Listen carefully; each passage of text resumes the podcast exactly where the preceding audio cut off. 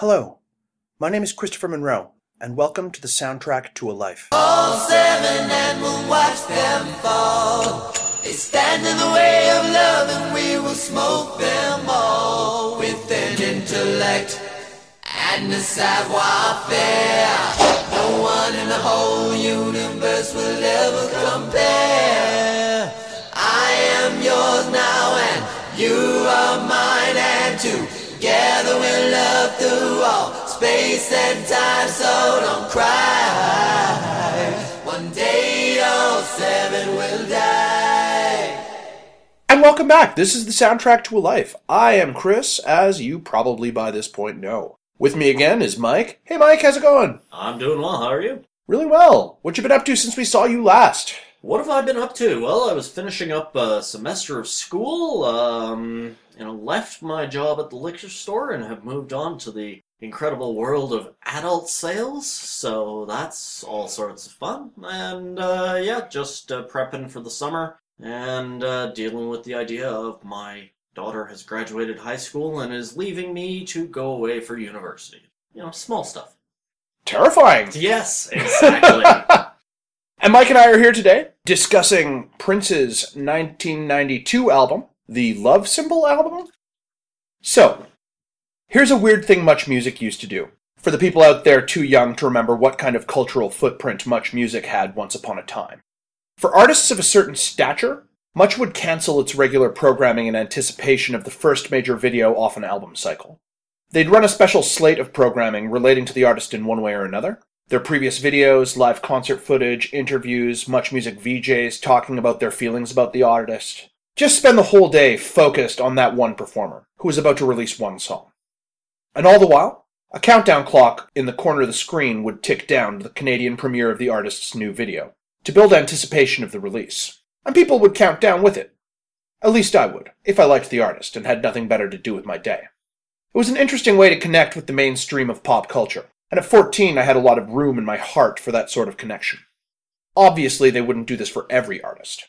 Just the acknowledged consensus superstars. Michael Jackson got this treatment. U2 did. I believe REM may have for either Monster or Automatic for the People. MC Hammer did during the 45 seconds where people thought he might be the second coming of Michael. And, of course, Prince. Prince released seven singles total in 1992, off two different albums. Love Symbol came close on the heels of its predecessor, Diamonds and Pearls. So, of the artists who got this treatment, he was probably the one who benefited most from the sense of event. Yes, Prince had just finished being on the radio with a different song, but this was the one that mattered. This brings about the new album. This is the one that you and the world needs to see. My Name is Prince was the event. The Love Symbol album is not the consensus best Prince record, and compared to Diamonds and Pearls, it underperformed. By this point in the man's career, there was probably a degree of Prince fatigue setting in. But it's the one I find myself going back to again and again, because I find this the most Prince record. It's the one that best shows everything I love about him as an artist and performer. His spiritualism, his sense of play, his willingness to jump between and then blend together tones and textures within funk and above all, his wildly inflated but ultimately completely justified confidence. He may have released bigger records than this, but none have ever sounded bigger. Love Symbol is Prince as conquering hero. It's Prince who believes he can do no wrong. Prince standing athwart popular culture like a colossus, unstoppable, invincible, inevitable. Love Symbol is peak Prince. One second before the wave that began 14 years previous finally crashed against the shoreline and started slowly but undeniably to roll back out to sea. Prince had his share of personal and professional problems over the course of the 1990s, but Love Symbol is the record that completely derailed a television network's programming schedule, that they might acknowledge his superstardom, deservedly. And I love it for that. So, Mike, you'd never heard Prince's Love Symbol album, and now you have. Tell me, what do you think? Well, to be honest, I had never heard anything from Prince other than the work he did on the Batman soundtrack, the uh, Tim Burton Batman. So that's what I went in thinking. That was wrong. that was so wrong. I think I need a more adult person than me that can talk me through this because where's my consent form? Please, oh Lord, so much sexy. Oh man. No, this record is weird sex and religion. Yeah, it's it, yeah, like there's that gospel element to it. Yep. This is a performer who, partway through a sex jam, was interrupted by God to tell him that he did not want the person to whom he was singing this sex jam in the correct way, and then sentenced him to death. It's an interesting dynamic that you get within a Prince record. Yeah. On first listen, my jaw just dropped at the literal oozing sexuality coming from it. It is so sexual. And there's part of me that goes, is that a bit of a put on? Or is that like genuine, like Prince at his core? And I don't know. I feel like this is just him. Because, like, this is a man who will walk into a room, or who would, I guess, I guess. yeah. walk into a room with three or four models. This is a dude whose pickup line of choice would be to write someone a number one hit song.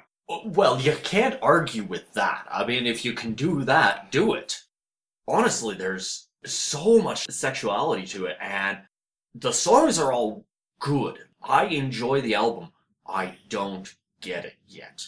There's so much depth to it. This is a process album. This is going to take more than just a couple weeks worth of listening to to really get because he's a masterful musician.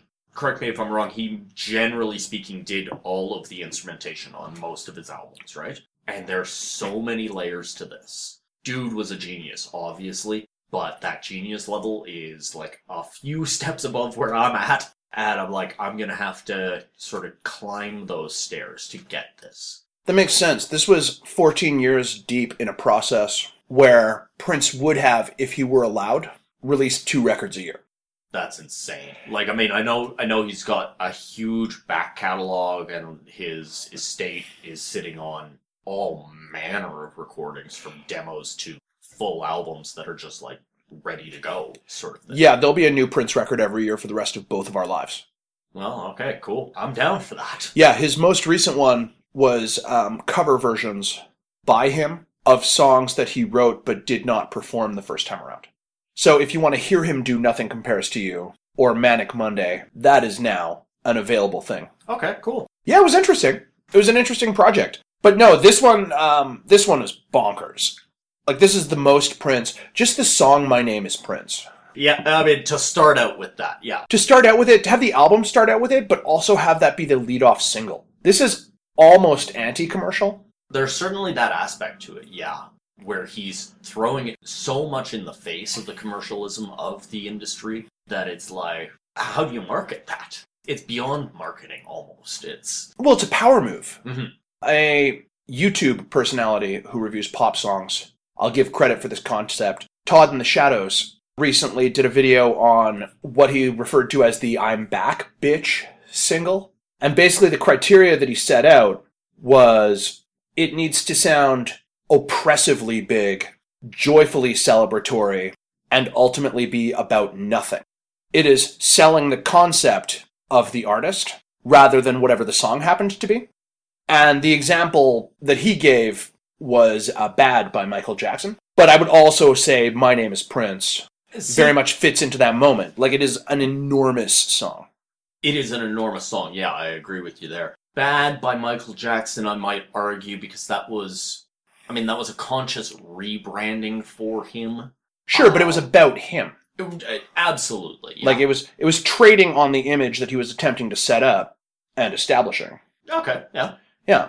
And by the end of My Name is Prince, you just you feel exhausted. If you watch the video, it's about like six minutes something long. Hmm. Kirstie Alley of Cheers and Star Trek plays news reporter Vanessa Bartholomew, covering rioting fans trying to see Prince on stage. Prince, meanwhile, is dancing with his band while wearing a BDSM inspired police uniform and a cap with gold chainmail hanging from the brim of obscuring his face, singing into a microphone shaped like a gun, inciting further riots and general chaos.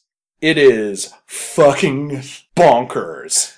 And Yeah, right? mainstream music television did play it because they had to. Because, Because it's it the, was Prince. that is correct. Jesus. I mean, if you can get away with it, fucking do it, yeah. Wow, that's impressive. Admittedly, My Name is Prince and a few other tracks on here don't quite hold up to time. Like the 80s drum stuff and the like really sort of put on scratching don't hold up. I don't think they even really held up when they were released at the time. And like I, that was never my thing, but yeah, I- that part of the album doesn't hold up, but the funk element of it, holy hell. Yeah, Prince was always at his best when he didn't care about sounding contemporary.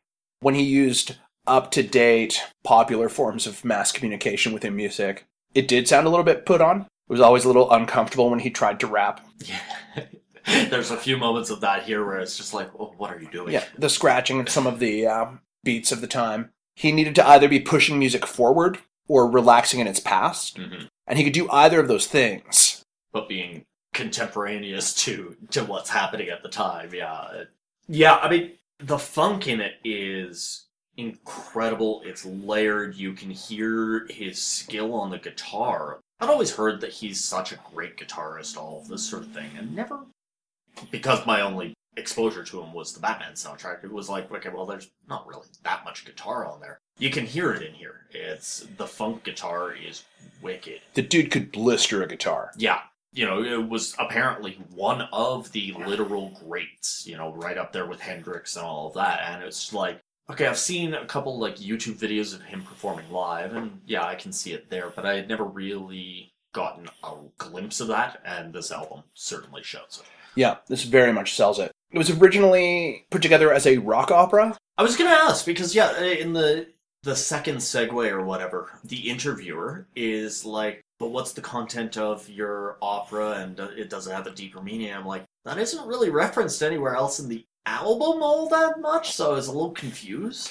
Yeah, Kirstie Alley was there providing interstitial plot elements between the songs. Mhm. It eventually became a straight to video film called Three Chains of Gold about an Egyptian princess who falls in love with a rock star and entrusts him with a religious object, the Three Chains of Turin, while he helps her escape from seven assassins.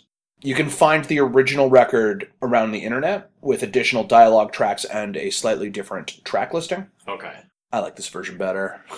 I mean, this is the one he released, so I'm on board with that. Would have been an interesting thing to do, though, like this as a rock opera sort of thing, a la Tommy, but still also being sort of a send up of it, sort of thing. Yeah, kind of. And Prince is a very good actor when he is playing Prince, Mhm. which is why his movie career stalled. he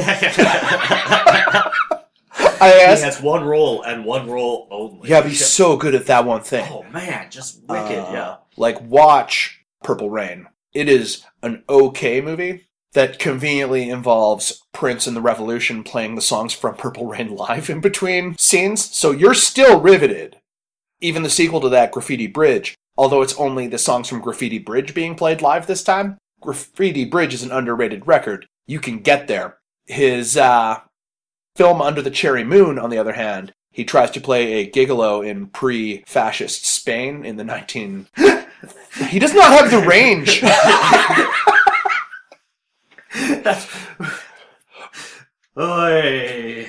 But unlike Madonna, Well, he tried it once, saw that it wasn't working, and immediately stopped, which I respect. Ah, credit to him. That that woman just needs to stop. I don't get this new phase, the Madame X phase. Like I, Here's the thing, though: people who still like Madonna in 2019 have been fucking devouring Madame X. I have a few friends who still care about Madonna, and they're saying that this is her best work in years and years. And arguably, Madonna is correct to play to the sort of people who like Madonna.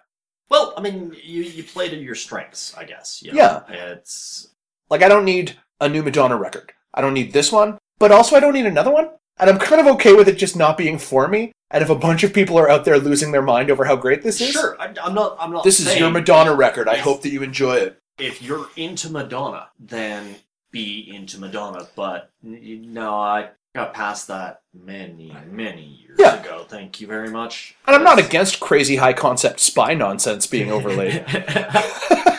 High concept spy nonsense, yay! sure, why not? Um, I listened to this thing about an Egyptian princess who falls in love with a rock star while being Well, chased by seven assassins. Yeah, it's oh, I found that after the first segue, it sort of hits a little bit of a lull for a bit there, and it doesn't really come back until Arrogance.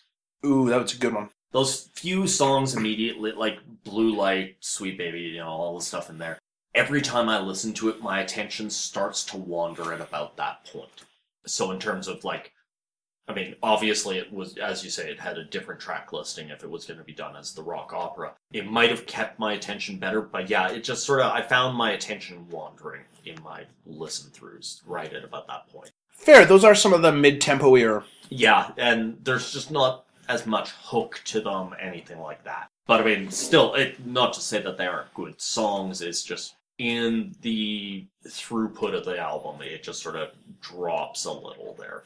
Fair enough. And I guess good that he was able to pick it back up later. Oh, absolutely. Like, I mean, you get into Arrogance. Seven is maybe my favorite track on the album, all told. Just the layering of the voices and just the sound of it. So good. Seven's a stunner. Yeah. But, it, yeah, it just. It, is there a way to. Well, I mean, I guess there are a few albums that have been written this way where.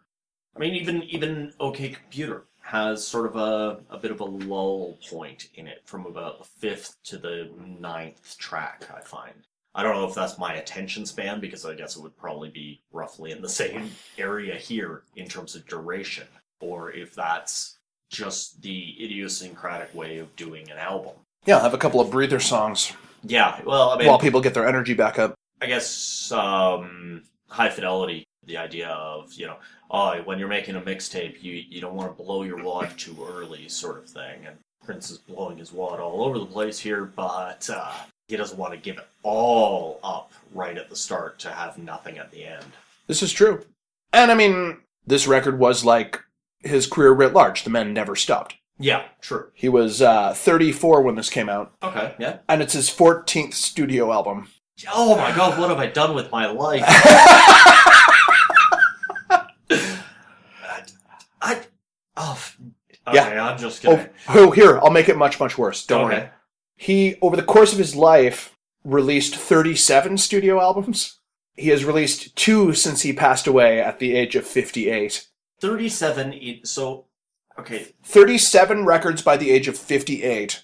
A record a year for the rest of either of our lives. so there's basically if if i'm counting right there's only one year in there where he wouldn't have released because He took one year off at some point, yes. jesus that is prolific like no one's business And that's not even counting the songs he ghost wrote for other people. well yeah Like- exactly This is what happens. He briefly had a uh, music club where you would sign up and he would mail you two CDs a year.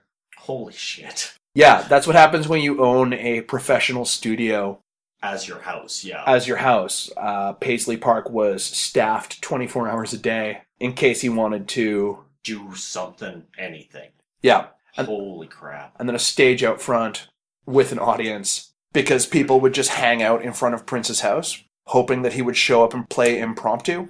Because sometimes he did. Christ. Like, how?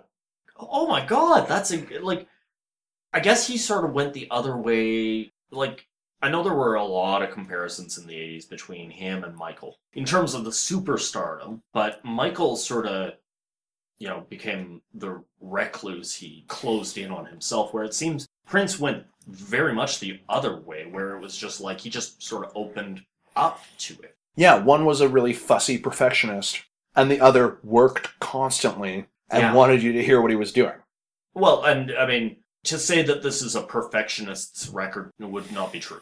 There's clearly stuff on here that was in the process, sort of thing. He was getting to some point on something in his evolution as an artist. But yeah, Michael Jackson, yeah, the perfectionism was like, that's why he had so few albums, would be my bet. Yeah. And why, if we're being completely honest, I always found him a little bit sterile. Yeah, anytime perfectionism gets in there, it's like, you need some of that. You know, you trip up on a line or something. Yeah. These are very intuitive takes on these songs. Mhm. And there's still a lot of energy and newness and love to them. And that sense of play. The most Prince moment in any Prince song is on the bridge to Sexy Motherfucker when the. Sexy motherfucker. So good. Oh god, yes. When the New Power Generation, his backing band for Mhm. this, this is his second album with them, yeah. are chanting Sexy Motherfucker, shaking that ass, shaking that ass, shaking that ass. And then on a dime, Prince decides he's tired of this being a rap record and he wants to do a jazz record now. So it's going to be the same thing, but now it's Sexy Motherfucker, shaking that ass, shaking that ass, shaking that ass. Oh, just oh, yeah. That that track is so good. Five more takes and that would have been gone. And somebody goes, no, but seriously. yeah, no, no, we need this. Yeah, I don't know if this is right, but this is happening. Oh my god. Um, okay, so do you think this album could be made today? Like, considering the Me Too movement and all of this sort of stuff and the blatant, overt sexuality in this, is this something that could get made today? And would the millennial generation take it? Counterpoint the refrain that crops up again and again through the song The Continental is Prince requesting the person to whom he is singing The Continental tell him how they want to be done. Prince is a sex freak who is all about Consent. enthusiastic and ongoing consent. And I respect that. yeah, okay. I'll bow to that point, yeah. He's yeah, br- I- on, on first listen, I, I remember thinking very specifically, I'm like, is there is there a consent form I have to sign to listen to this? Like, I'm thinking of someone, say, Liv's age. Would they take this? Would this be something they would allow? Sort of thing. I mean, it's certainly aggressive, but I wouldn't say invasive. No, I, I, not invasive. Certainly aggressive. But I mean, at least from everything that we've seen on the, or that I've seen on the news, all signs are pointing to this generation is a lot less into sex. Like, it is just not their thing. Who's doing weird sex jams right now? See, I know. I, One I, of the Jonases tried. Yeah. That didn't go well. Yeah. Miley Cyrus for a while there, though she seems to have come back from that brink. Well, there's only so mu- far you can go in that direction. Yeah. And I think I think that was I think that was less genuinely her as much as it was a career move to have the full separation from Disney Miley. I mean, and it worked. It did, absolutely. Disney will not touch her with a 70 foot pole at this point. There's No. Nothing that would ever, like, you will never see Miley in the Marvel Universe. No, It's. no. And at the same time, seeing her on Black Mirror, you go, that seems correct. I haven't seen that episode yet, admittedly. Heartily recommended. Okay. She does a Nine Inch Nails song that will make you question your sanity. Oh, ba- oh my god, I've got time before work tonight. I am so fucking watching that. yes, please. It is not what you asked for, but it is what you deserved. okay. I bet Ariana Grande could get away with a Prince style sex jam. Mmm. You might be right. Especially in her new incarnation since, like, last September or whatever. Like, the post France gig shooting. Yeah, yeah, yeah. Like, the, her first her last two after records. that. Well, yeah. Sweetener and uh, Thank You Next. Yeah. When she announced that she is now the biggest superstar in the world, and the world looked at one another and went, Yeah, I guess kind of. Yeah, Maybe arguably, yeah. Do you know what? She released two records within four months of each other. They both went to number one. She That's- is the first artist to have the numbers one, two, and three singles in the United States simultaneously. Wow. Okay, yeah, that's that's some power. Now, is that like Beyonce type power? We're gonna I find bet it. you, I bet you Beyonce could pull the same thing and maybe even faster. Sure, but Beyonce tying it back to this record because I'm excellent at podcasting. Beyonce tying it back into this record has years of goodwill built up, in the same way that Prince could not have put out this in 1980. oh, there's no way.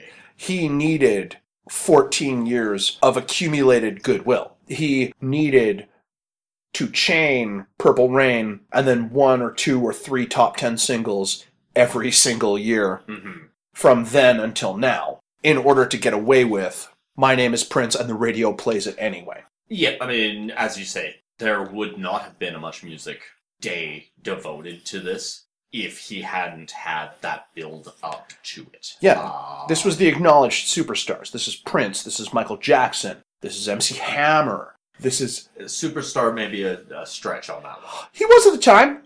Do you know what? Yeah, okay. MC Hammer released a nine minute music video where James Brown showed up in person to ask him to do dance battle against Michael Jackson, and then ended with a Michael Jackson impersonator viewed from the back, acknowledging MC Hammer as his superior.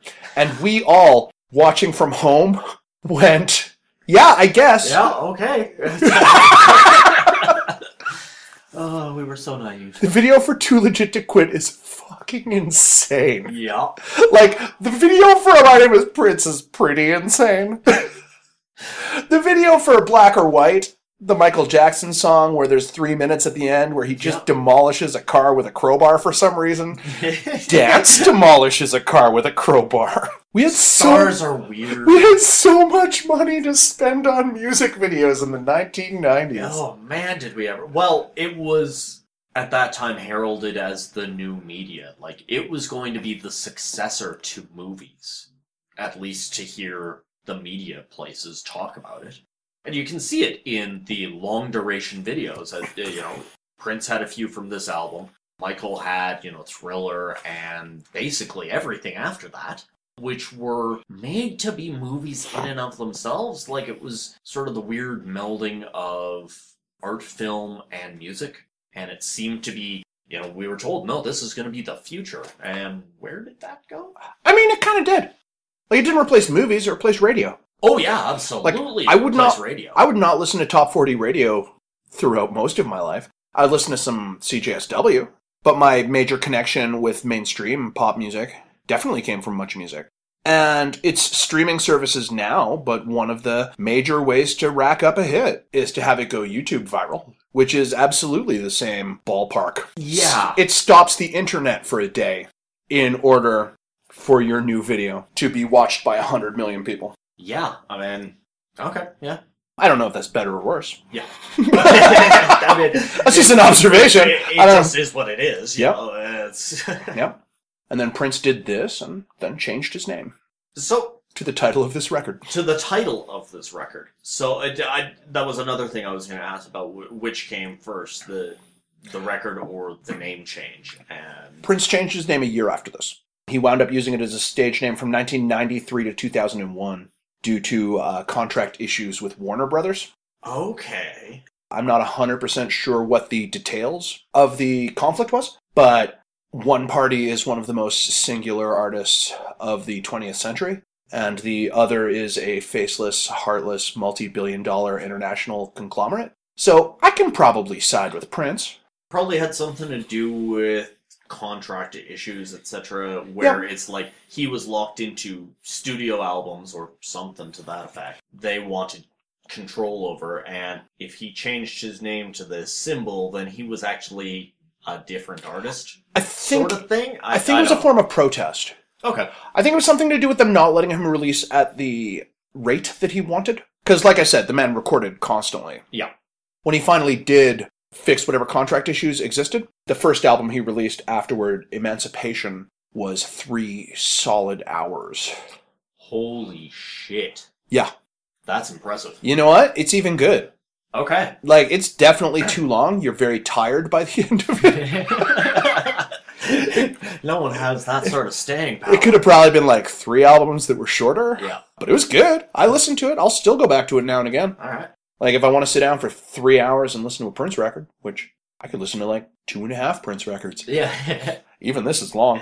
Yeah. yeah. It's got a long runtime, particularly for that era. Like, No, it's about right for this era. really? Yeah, it's '90s disease. Okay. We had the technology to uh, To compress make a record yeah. that was an hour, 15 hour, 20 minutes long, Yeah. and nobody ever stopped to think if we should. This is, I believe, like an hour eight, hour ten. About that, yeah.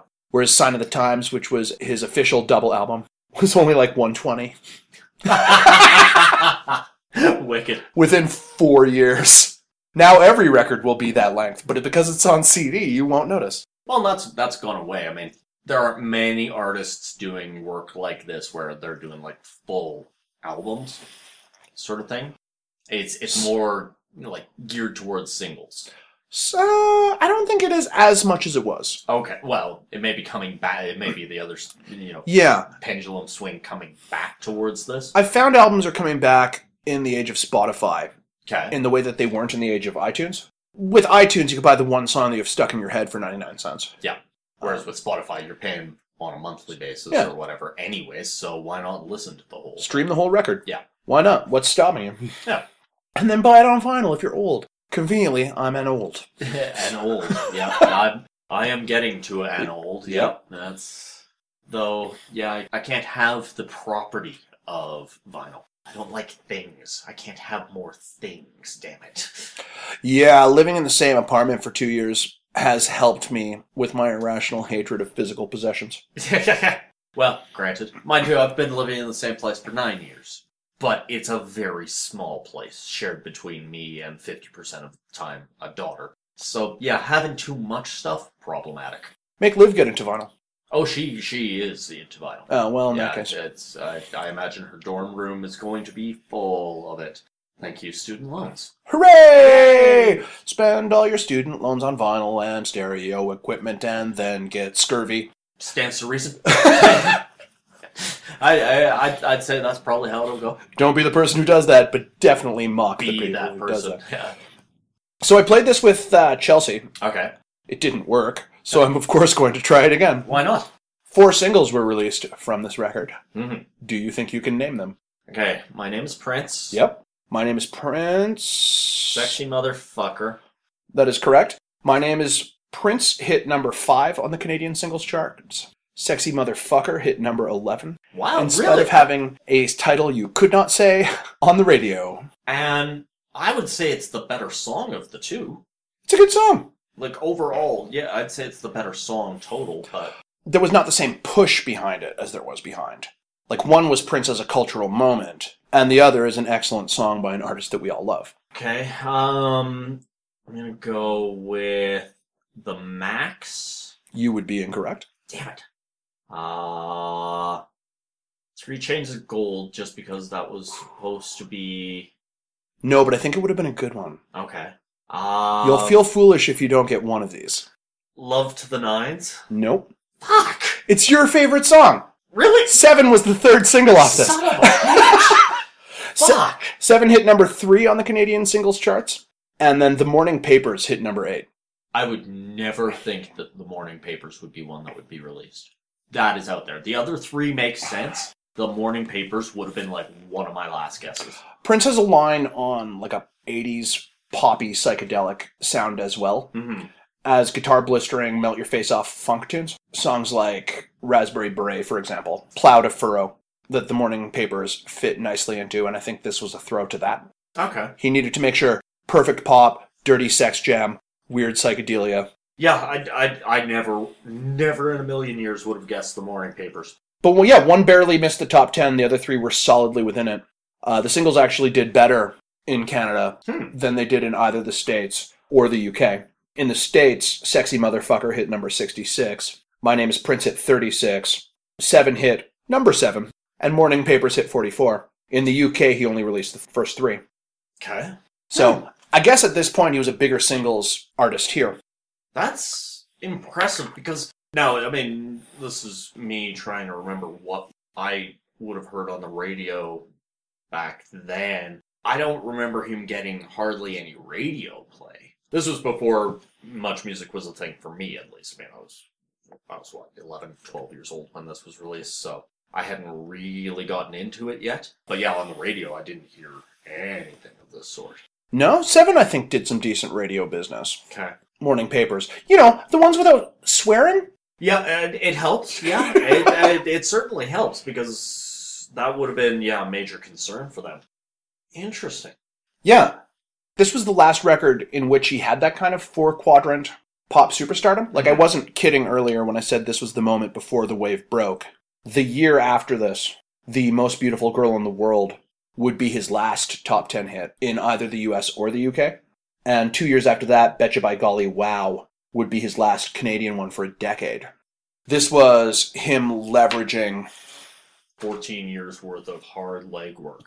Yeah. For one, last explosion before he spent the rest of the decade in contract disagreements with Warner Brothers Mm. and records from his vault that he was releasing as a sop to fill out his contract, and records that were too long and songs that were too weird for the radio. And then in the early 2000s with Musicology or 3121, he went back to making the kind of Prince records that everyone can enjoy. So he went through his purgatory sort of thing. Yeah, but by that point he was kind of a legacy artist. Yeah, I mean, uh, at that point, after 20 something years on the scene, Yeah. uh, with X number of records, you, you, you basically have built in record sales right there. Whether or not you're getting many new listeners probably doesn't matter. Yeah, It's and with nine years since your last monster hit single, radio's going to program you less. yeah, yeah, exactly. So hmm. But you're still going to sell a million copies when you offer a concert ticket slash album, yeah, album combo yeah. for the same reason that I own two copies of David Byrne's most recent record on compact disc. I think unopened. Here are your Uh, compact disc copies of this record. Thanks. I Already bought it on vinyl and listened to it sc- Yeah. streaming. It is very good. Please keep buying our CDs. no, Yeah, uh, vinyl streaming. I'll see you at the show. I mean that that seems to be yeah. I mean, no one is buying CDs anymore. Vinyl or streaming it is it. No, CDs will keep selling forever. They're the format of choice of baby boomers. Yeah, the boomers the boomers got rid of all their vinyl, which was silly of them. Switched over to CDs, but none of them really want to do the streaming thing. So yeah, okay. CDs will hopefully not sell forever because if the boomers live forever, just end me right fucking now, please. Oh, it's going to happen. I know, The singularity is going to come. I know. And they're going to be able to upload consciousness Don't into worry, machines. I, I, this is this is so much my wheelhouse. I I know. this service I- will not only be provided to boomers, it will be provided exclusively to boomers. You and I will not be invited. Yeah, I know. To join them. And then they will live in the cloud, and the cloud will be made of Forrest Gump. And Creedence Clearwater Revival will play forever. And they will talk about how kids today don't understand real youth the way that they did. Forever, ever, forever, ever. Ooh, I am for real. I know. That's uh, cool with that thought. Downer. All right, let's let's uh, let's not end the show on something that makes people want to kill themselves. Yeah. Though. After all, there will be a new city with streets of gold, and the young so educated they never grow old. There will be no death, because with every breath, a voice of many colors sings a song that's so old we'll sing it while we watch them fall. That's me face palming right there. Uh, Seven is such a good tune. Yeah, If Seven had been the lead-off single, it would have gone to number one. I agree. But Prince did not want for Seven to be the lead-off single because Prince did not run his career according to commercial concerns. He Well, wanted My Name is Prince to be the lead-off single because he wanted to prove that he was a big enough star that it could be. And commercially speaking, Seven wouldn't have hit as the lead off. People would have gone, wait, what is this? I think would have been their response. Whereas after My Name is Prince and Sexy Motherfucker, having you come into that, people might be a little bit more accepting of it. That might be. And it was a good move to attack the music industry Mm-hmm. the way that My Name is Prince did, because uh, Diamonds and Pearls had been his, I think, second biggest album of his career, Mhm. like second or third, somewhere in there. But it had been much more successful than the ones that he had been putting out up until that point commercially. But the major singles from it, Cream and Money Don't Matter Tonight, and the title track, sounded very of their time. Like that was Prince fitting in with the pop world as it was. And My Name is Prince was a great way to announce that he would not be doing that anymore And power to him. Like, going forward. Yeah. Yeah. he could get there. And he did. And he stayed there for a very long time. The night that he passed, Chelsea took me to a karaoke bar to drink until I could not feel sadness anymore. And I wound up singing Seven, and it was very cathartic. Nice. That's the way to do it. It's you, know, you got to remember them for you know all of the great stuff that they've given, uh, as opposed to you know mourning. It's almost you, you got to give them their own Irish wake with their own music. Yeah. I've never met the man. Yeah, Uh, his passing does not personally impact me nearly as much as it would his actual family or loved ones who are out there grieving him for real. Mhm. I loved the art that the man made, so let's go and celebrate that.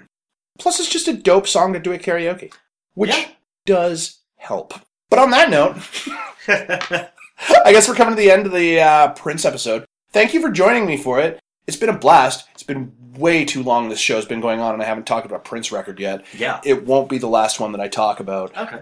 Prince was one of those artists when I was still attempting to manage an iTunes library who I could listen to for 24 consecutive hours without hearing the same song twice. I am Wow. deeply invested in the fellow. I'm going to close the show, as I tend to, on three questions. All right. You ever going to listen to uh, the Love Symbol album by Prince again? I have to because, as I said, I, I haven't processed it fully yet. It, there's so much to it. It's fair. There's a lot going on. Yeah. You want to explore Prince's catalog further? Yeah, where do I go? If you're looking for my favorite classic era Prince release, it would probably be Sign of the Times. Sign of the Times. All right. Or you can always just do Purple Rain. Purple Rain. It is one of the biggest selling albums of all time for a reason. hmm The movie is ridiculous, but also super fun. Okay. and it is the one that made him one of the biggest stars in the universe. If instead you want to mess with late period Prince, Musicology and 3121 made for a great one two punch in the early 2000s that nobody saw coming. Or if you would like an endurance test, just listen to Emancipation. if you make it through the full three hours and you don't resent me for suggesting it, congratulations, you're a Prince fan now. Congratulations, you have been turned. But Emancipation is not for someone dipping their toes in. Absolutely, yeah. That uh, oh, if that had been the first album, I oh man alive, three hours, holy shit. I had to make that tough decision with Sarah when she was on talking about the Clash. Mm. Uh, all right, what Clash record? Ooh, do I want to give her Sandinista? God, it's so long. Yeah. Maybe don't make her do this as her first one. and finally, what song would you like to play us out? I'm going with sexy motherfucker. Sexy motherfucker, shaking that ass. Yeah. Shaking that ass, shaking that ass. This has been the soundtrack to a life, everybody. Follow us along on Facebook and Twitter at SoundtrackCast, soundtrackcast.com. Like us, share us, rate us, review us. Give us five star reviews. Give us, if you must, one star reviews. Don't give us two, three, or four star reviews. Stop wasting our time. We're at war. You will pick a side. If you want the show that you're listening to do well, you give it a five star review. If you want it to fail, you give it a one star review. Three star reviews are nothing. Why did you even log on to the internet? Mike, you got anything you want to plug? Oh, yeah, just bully all uh, everyone. It's uh, wow, that was weird. uh, nothing to plug right now. You know, uh, have fun, be safe, don't burn up in a horrible fire. These are all good pieces of advice. Exactly. This has been the soundtrack to a life. We will see you in a couple of weeks where Mike makes me listen to something. Bye. Yo, man, what? She came. Where? There. Oh!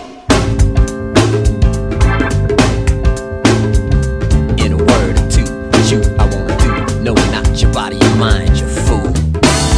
Come here, baby. Yeah. You sexy motherfucker. We're all alone in a villa on the Riviera. Got some friends on the south side in case you care. Out of all your friends, I want